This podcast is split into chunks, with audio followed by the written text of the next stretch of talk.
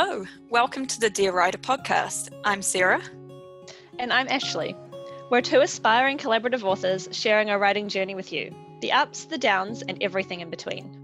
Whether you're just starting out or a more experienced writer, we hope that you'll find this podcast inspiring and thought provoking. And here's the show. Hey everyone, welcome back to Dear Writer. Today we are recording episode number 100, which I'm so excited about. So exciting. it's Woohoo! I've been counting down to this. I had it all written out on my calendar. I was like, oh my gosh, it's coming up. It's coming up. 100 episodes. So it's a very special milestone for us, I think, um, as podcasters. And we are happy to have you guys here with us and listening to us. So if you're new, then welcome. And if you've been listening to us for a while, then thank you for supporting us. Yes, yes. There's no podcast without listeners. So it's definitely. I don't even know if I thought at the start we'd get to episode 100. I'm trying to think back. Like, I don't know. I just don't even know. well, when we started, we were doing it very, like, I think we had one episode a month, did we not? Yeah, yeah, that's true. Which that would have taken us a very long time. Years. Years. Almost a decade. Whereas now we're, you know, doing one per week. And so it goes a lot faster. But at the same time, we have been doing this for a couple of years now. So it goes quickly. It does go quickly. it's strange to think that it's been several years since we began this podcast. And it's gone through some very positive changes, I think, as well. Just kind of, sorry, reminiscing in my mind while I'm talking here. Like, oh yeah, we did yeah. that, we did that. Anyways, we should definitely jump into this episode. So last week, we talked about the micro versus macro of pretty much description and characterization um, in your novels. And this week, we're going to be talking about it more from a structural perspective and a technique perspective, which hopefully will give a little bit of a different flavor to what we had last week. Yeah. And I actually found quite an interesting quote. It's not about writing, but when I was researching generally this topic, um, it made me think of this and then I had to go find like where the quote came from. so I had to include it. So the quote is you find out life's this game of inches, so is football, because in either game, life or football, the margin for error is so small. I mean, one half uh, one half a step too late or too early, and you don't quite make it. One half second too slow, too fast, and you don't quite catch it. Um, so that's from Any Given Sunday, uh, movie in 1999. And I think this applies quite well to writing with mm-hmm. macro mm-hmm. and micro details. Yeah. You know, a lot goes into writing a novel, but it's often the small details that make the average slash quite generic story into a story that people remember. So I thought we could talk a little bit about that. How can small details take something that's a bit average and make it better? Well, firstly, I wanted to um, say I used to do um, equestrian show jumping, and this quote just really made me think of show jumping as well because you have to line your horse up exactly right in the exact right spot to be able to make the jump because if you place them like too far close to the jump or too far back then you're probably going to take a rail um, and knock the jump over. So i really did relate to this. I was like oh that's very similar. Um, but glad. you know it, it can relate to writing as well um, so it's very universal kind of thing but i would say having just enough small details makes literally a whole world of difference. the reader can visualize the scene, which is so important. But not only that, is that the reader, when given enough small details and not too much, the reader can also build on that scene in their mind's eye and fill in the details of what's not said if the finer details are done right. So I think it's really about hitting the mark in exactly the right spot that makes the reader's experience a unique experience for the reader but also um, I feel like great novels and great media bring out like a lot of different issues in the world um, and a lot of different themes, but the way they do it is in a myriad of like little details that like you know when you watch like a movie sometimes and you can watch it over and over and you spot like a new thing each time. I feel like every reader is going to take something different from your novel and if you've done the small details right you're going to get that experience of like when you read read it again oh like this is set up for that and like oh wow i didn't notice that smaller detail and i think that's what makes a sort of average novel really amazing is if it's done in such a way that you notice different things each time or different readers might notice different things it's the best thing when you've read a novel for like the second time and you've picked up on like the really small like funny details that the writers included and you're like oh my gosh i didn't notice this the yeah. first time. This is great. Exactly. Yeah.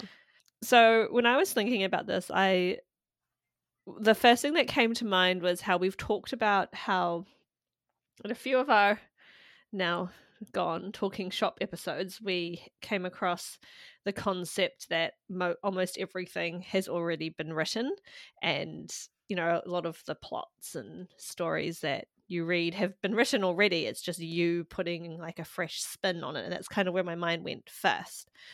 If you think about a lot of the books you love there's usually the very bones of the story have been told before by someone else. So it's all about how you, as the author, have made this story new and fresh, given it some sort of your own flair. And all of that has to do with a lot of the smaller details that you're including in your novel. So, and those are usually the things that resonate most with your readers.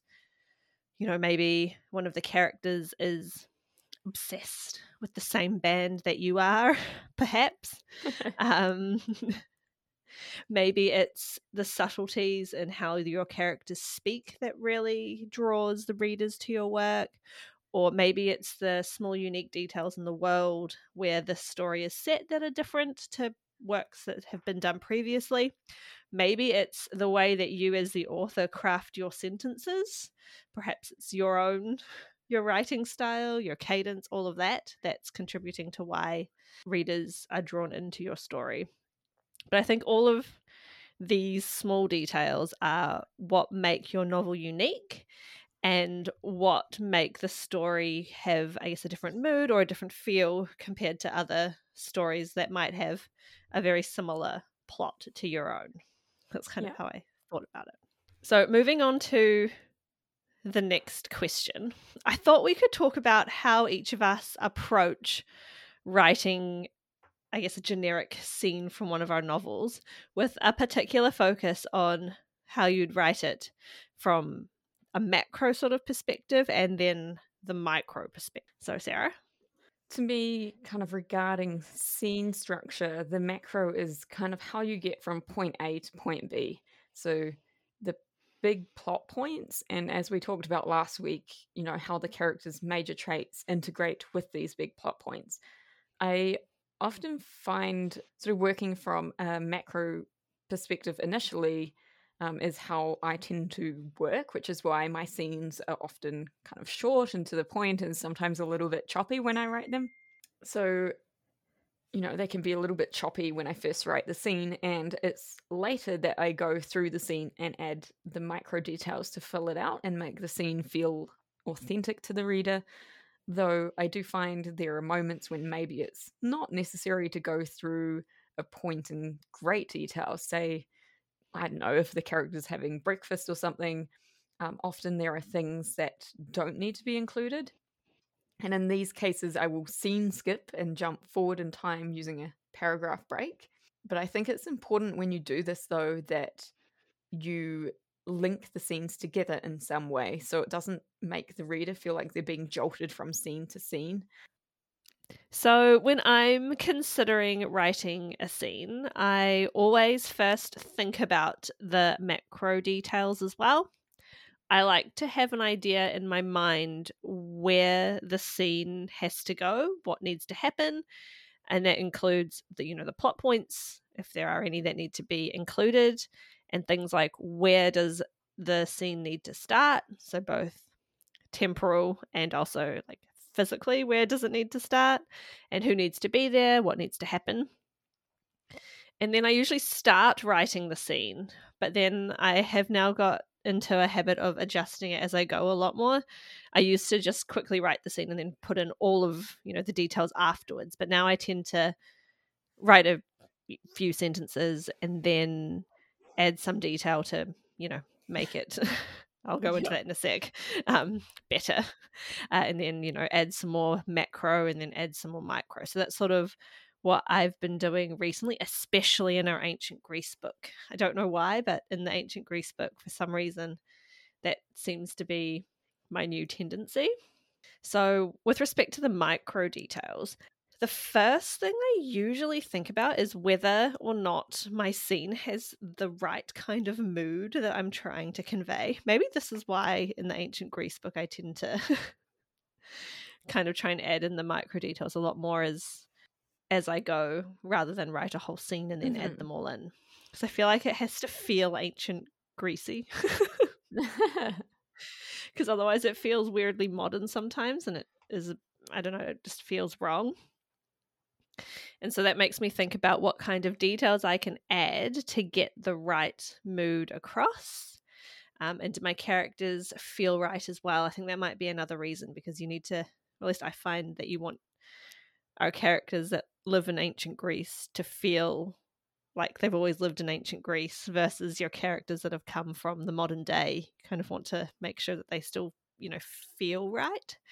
Sounds very wishy washy. I think you need enough visualization of the scene in order to be able to include the micro details because if you can't see the scene as you're going from point to point then it's going to be really hard to include those micro details and you're probably going to not be able to convey the mood very well.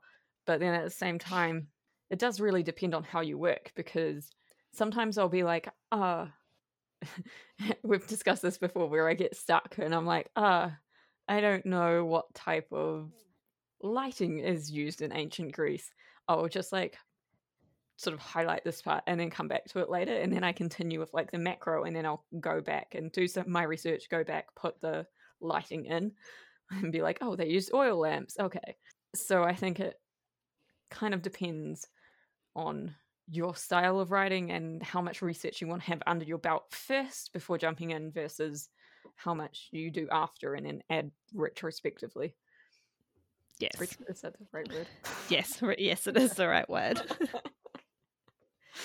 um, a couple things I do make sure that I do after I finish writing the whole scene is focusing on things that are, I guess, more technical, especially pacing. I tend to, after I've written my scene and you know done my macro and most of my micro details, I do go back, and that's when I like to adjust whether it's going too fast or too slow. Mm-hmm. I definitely don't do that during like the initial writing phase because that's I think that's too much and you don't think you can get a good feel for it until you have the whole scene written whether it's been a bit too fast, been a bit too slow. Um, you know, do I need to change uh, change my sentence lengths or sentence structures in some places? Because some, you know, sometimes you read through and go, "Oh, that feels very repetitive," or you know, I think it needs something a bit punchier here to break it up a bit. So that those are the kind of things I definitely look at after I've written the scene rather than while I'm writing the scene. So it's mm-hmm. kind of a brief overview of how I attempt to think about the macro and the micro in writing a scene. And that leads quite well into our approaches to editing from a macro and micro view as well. You mentioned at the start of the previous uh, half of this uh, episode that, you know, editing from a macro versus micro view is quite interesting. That's kind of what we've been doing a lot of recently with our uh, yeah. teen fiction books. So, do you want to go first, Sarah? Yeah. So, like what I said last week, I I usually look at one element at a time. And kind of as building on what I said before as well, is that I tend to write more concisely. And so often it means adding micro details so that the chapter feels balanced. And so it's not just they did this, they did that, and voila, they're voila, they're in like, you know, this new city or whatever. yeah.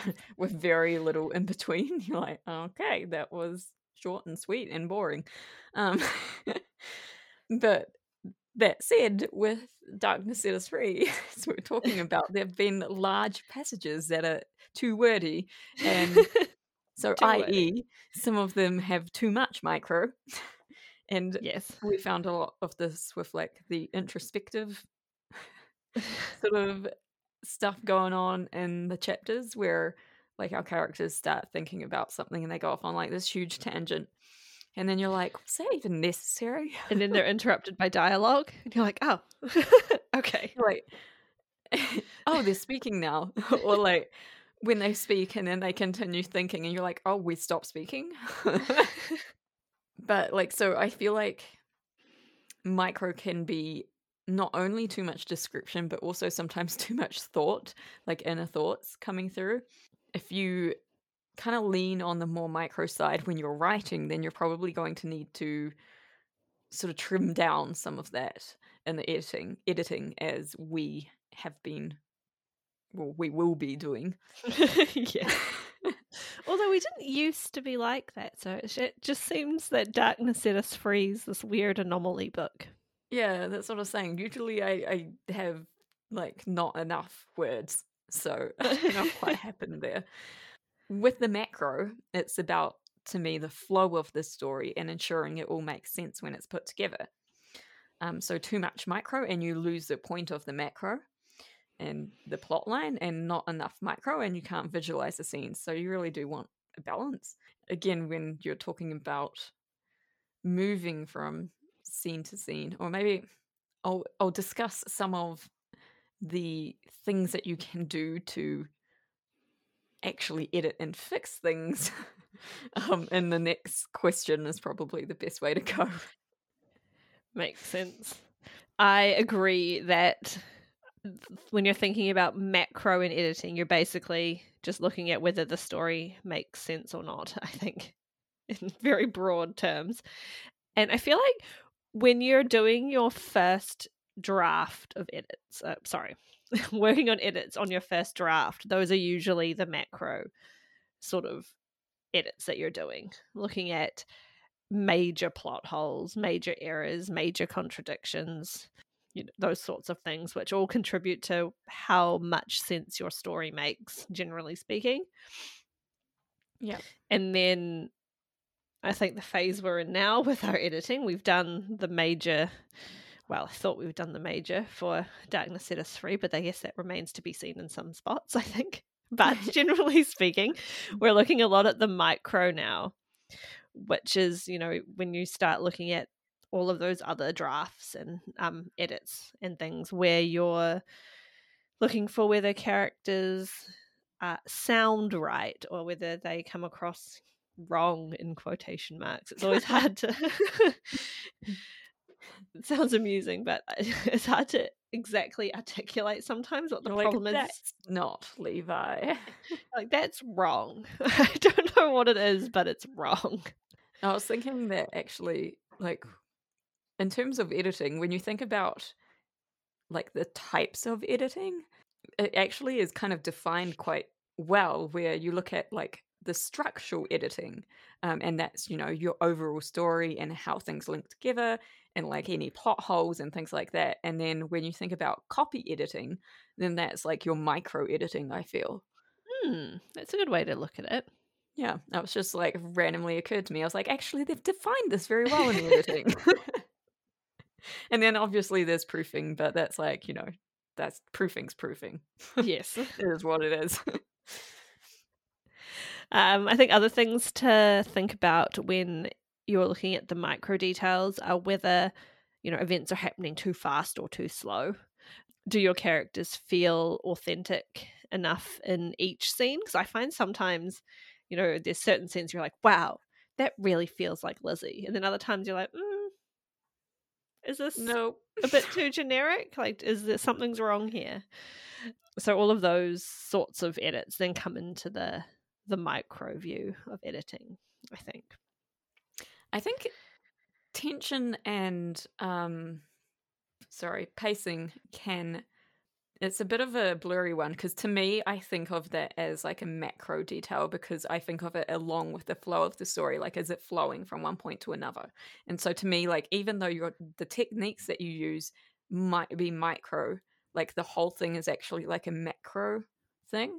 So I guess that depends on how you look at it.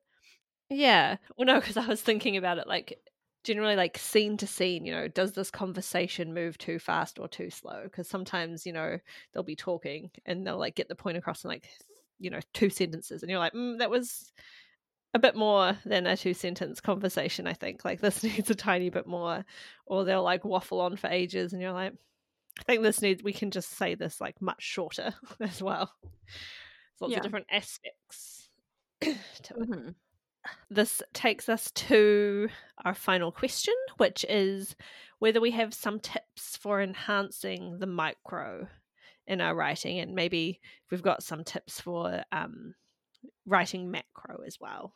So, Sarah? So, the first question, which I guess it covers both macro and micro to a certain extent, is can you visualize the scene?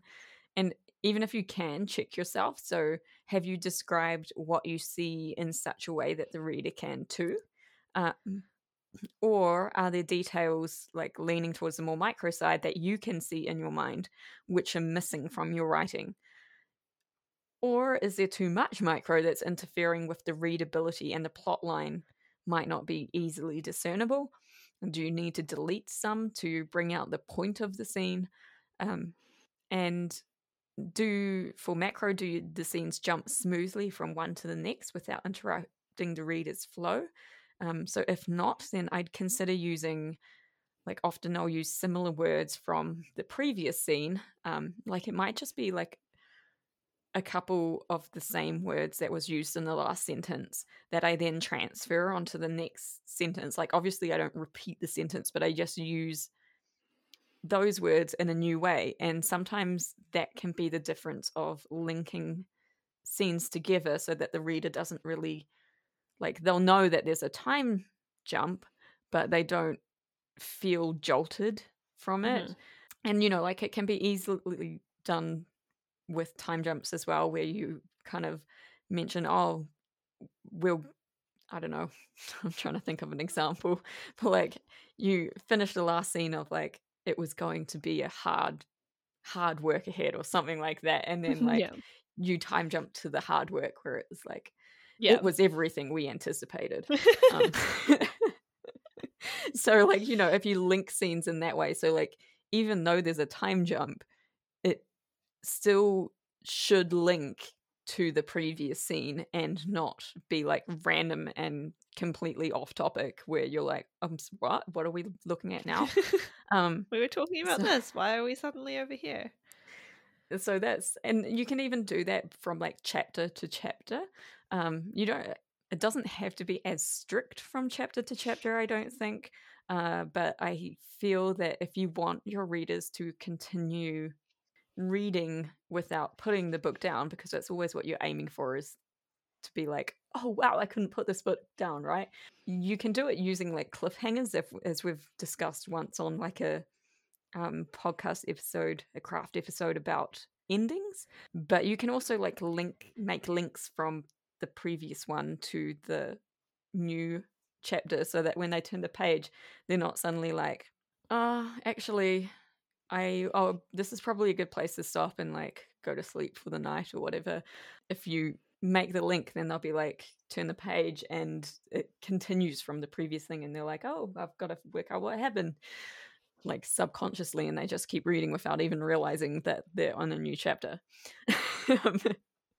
So that's always my goal is that readers keep get reading. to a new chapter and then like half don't realize it about pacing so i again kind of feel like pacing can be classed as a macro kind of thing so does the pace suddenly switch from action packed to mind numbingly slow or vice versa even though the fix is kind of micro, I kind of view it as a more macro is the story flowing. So maybe add a few sentences to transition the reader from a slow scene to a more action packed scene because things rarely happen with no warning. There are usually clues which build tension before things switch pace. So, those are my kind of tips. I think all very good tips. How about you, Ashley?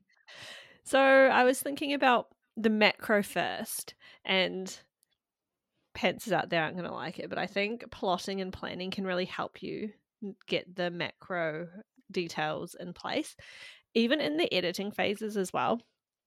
I think sometimes you often run into trouble, like you were talking about, kind of with pacing and scenes not quite like gelling together properly. It can be helpful to think about whether they can be are they well one are they in the right place can they be moved like do you need to add extra scenes take away scenes things like that can help with your macro. With the micro, I hadn't thought of this before, but while you were talking, I was like, it can be really hard as the writer to figure out if you've overdone it with micro details or not. Mm-hmm. I feel like that's where it can be helpful to have someone read over passages. Like, have I lost? I was about to say, have I lost the plot? that's about. has the plot got lost in the micro details or not? Has some lost the plot? Which is literal. A fair question.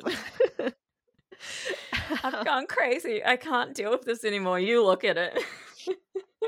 well, basically, it's really hard to be objective uh, sometimes when yeah, that's why I said something. like check yourself because even though you think you might have described something sometimes you can like miss the details that you you're seeing. You're like, oh yeah, no, I've described that perfectly, except like half of it's not on the page.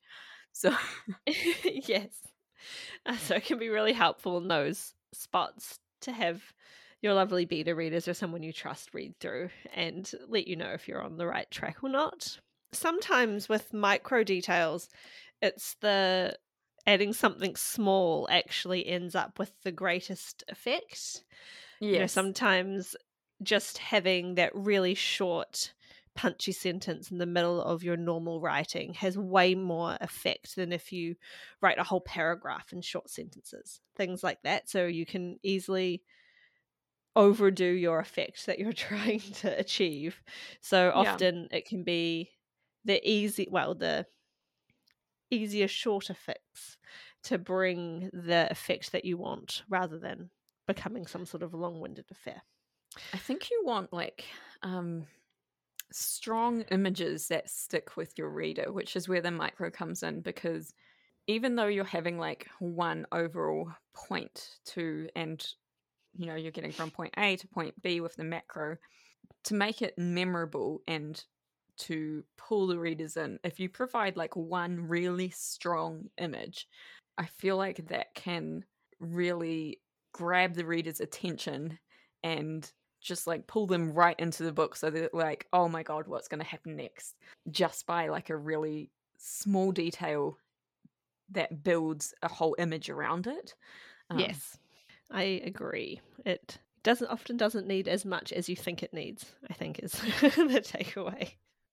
It's easy to get carried away I noticed that with Stephen King's writing, which I think I've mentioned before. You know, like I was like, ah, oh. so like he'll mention like, you know, the stuff that's happening in the scene, and then he'll like hone in on like, I don't know, someone's like shoelaces being knotted strangely, or like, and you're like, oh, it doesn't even necessarily have to link overall that much to I think it does link to generally like characterization or something like that. Like it doesn't have no point, but it doesn't necessarily need to be like super important to the plot. Do you know what I mean? Yeah. It's just yeah. something that kind of builds the intrigue. Like, why is his shoelaces knotted in that way? I'm just like making the most random like examples here, but you you know what I mean. Yeah. Uh, so that probably brings us to the end of this craft part. Was there anything else you wanted to add, Sarah? No, I think we um we came across some good points there, and I hope everyone took something from it. Yes, me too. So, with that, let's move on to mistakes of the month. Do you have any mistakes of the month this month, Sarah? Um, not exactly. I'm sure there are mistakes in Darkness Free, but to be honest, I wasn't really looking for them. I'm more looking for just the overall like things that need to change. There's enough Um, going on already. but I did think that I would um, go through some of a Siri's screw ups for texting, which Oh, are always quite amusing because that. Um, so my husband and I will often text each other when we're in the car by using Siri, like because we have our phones connected to our car, obviously. So we'll just like press a button on our steering wheel and be like, "Hey Siri, you know, can you text my husband?" Da da da da da, and Siri will go and try and do the text. But so often it's my husband texting me, and I thought I'd read to you this conversation. so this one was actually when we were both at home, which is kind of funny. We sometimes text each other if um, our daughter's asleep so that we don't wake her up. So it says, Where are you? Are you coming downstairs? Are you making dinner? I don't know what happened to you. That one was fairly readable, obviously. And, you know, I said Right. that oh, I was going to, my response was, I was going to shower and then make dinner. he said, All I heard was make dinner. When will that happen? And then this is where Sarah Yeah. gets kind of funny. I was joking about the part, when will you make dinner part, nothing. I only heard you making dinner party. I love you. and then says, Sorry, Siri screwed up my message. What I was trying to say was I was only joking about the part when you said whatever it was you said, but Siri didn't understand that, so that's okay. I love you. and I just said, lol, dinner party. well, it would be about 20 minutes probably before I start dinner. Okay, next one's where it gets quite funny. Sorry, Siri keeps screwing up because Siri hasn't had dinner yet. This would work much better after dinner. I love you. Which is You're like, what's going on? generally how this kind of thing works. Um, there's another one that just like says nothing. it's just a text. it just says nothing. And then it says, sorry, I don't know what Siri was trying to do there, but it's not what it was supposed to do. I love you. I have to just say, I love you, stepped on. And and then occasionally I get like where he's tried to describe an emoji and it's not worked. So it'll be like sad face with tears.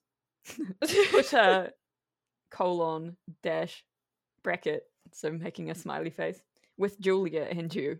I like, I don't know. Put a smiley face with Julia and you? I don't know. Um this one's quite good.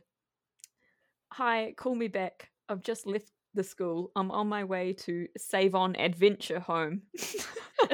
oh, Save On is a grocery store, but it sounds like he was also having an adventure. So those are just some of there's been even better ones over the years, but I couldn't find any of once he randomly started talking about this woman called Sue. So I wasn't sure who she was.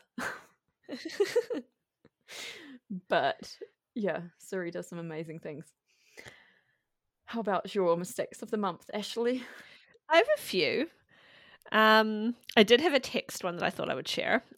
So I intended to send my husband a text where I was complaining that I was uncomfortable. I was like, "Ugh, I'm so uncomfortable today, cry face. But it autocorrected to unconscious. and he was like, What? And I was like, No, no, no, uncomfortable, not unconscious. I'm I'm conscious. So it's my link to your amusement. I'm so unconscious right now. It sounds like you know you're so tired that you're like it's like a new like cool way of saying you're tired. I'm so unconscious right now. Sorry. Continue. That's all good. Um, and I do have a couple from Price of Pandemonium. So one of them was keep on moving, I thought, as the struck approached instead of truck. And I was like, oh, the struck. I like it. Um, but the the one I referred to I sort of in the last episode was so I think it's from the same chapter where the struck approaches. so in I think the original version, Levi's hiding with some others, and he refers to we the whole way through. So like we were hiding, we were doing this, we were doing that. And then so I'm reading it and I was like, there's no mention of the others. Like, did they all hide together? Like I'm real confused. So then I was like, oh, it must be a mistake. It must meant to be I. So, you know, changing it to I, because there's no mention of the others. so then, you know, he comes out of the hiding spot um, and encounters and runs with the others across the road. I'm like, oh, maybe they were there. So like change it back to we and then like start adding these other details. But then after, you know, the we have left um, the hiding spot, the rest of the we appear on the road later. So they've like teleported. and I was like, oh, it was meant to be I. So I went back again and changed it to I, removed the we joining him and then eventually he runs into them again on the road. So okay. it was a up and down adventure of I think they were hiding together, and then you decided to make it because they were originally hiding together, and then it was like it just had too much of um, we. it just had too much of like random details with like the others like behind him or something. And I was like, they don't even need to be there really. So I probably just deleted yeah. that particular like moment and then didn't fix it entirely. So I found it really amusing, especially because me fixing it multiple times and then making it so much worse. like, oh my gosh. Um so yeah, that was the that was the main one, which was quite funny. The teleporting wheeze. That's just how Levi refers to himself now. we.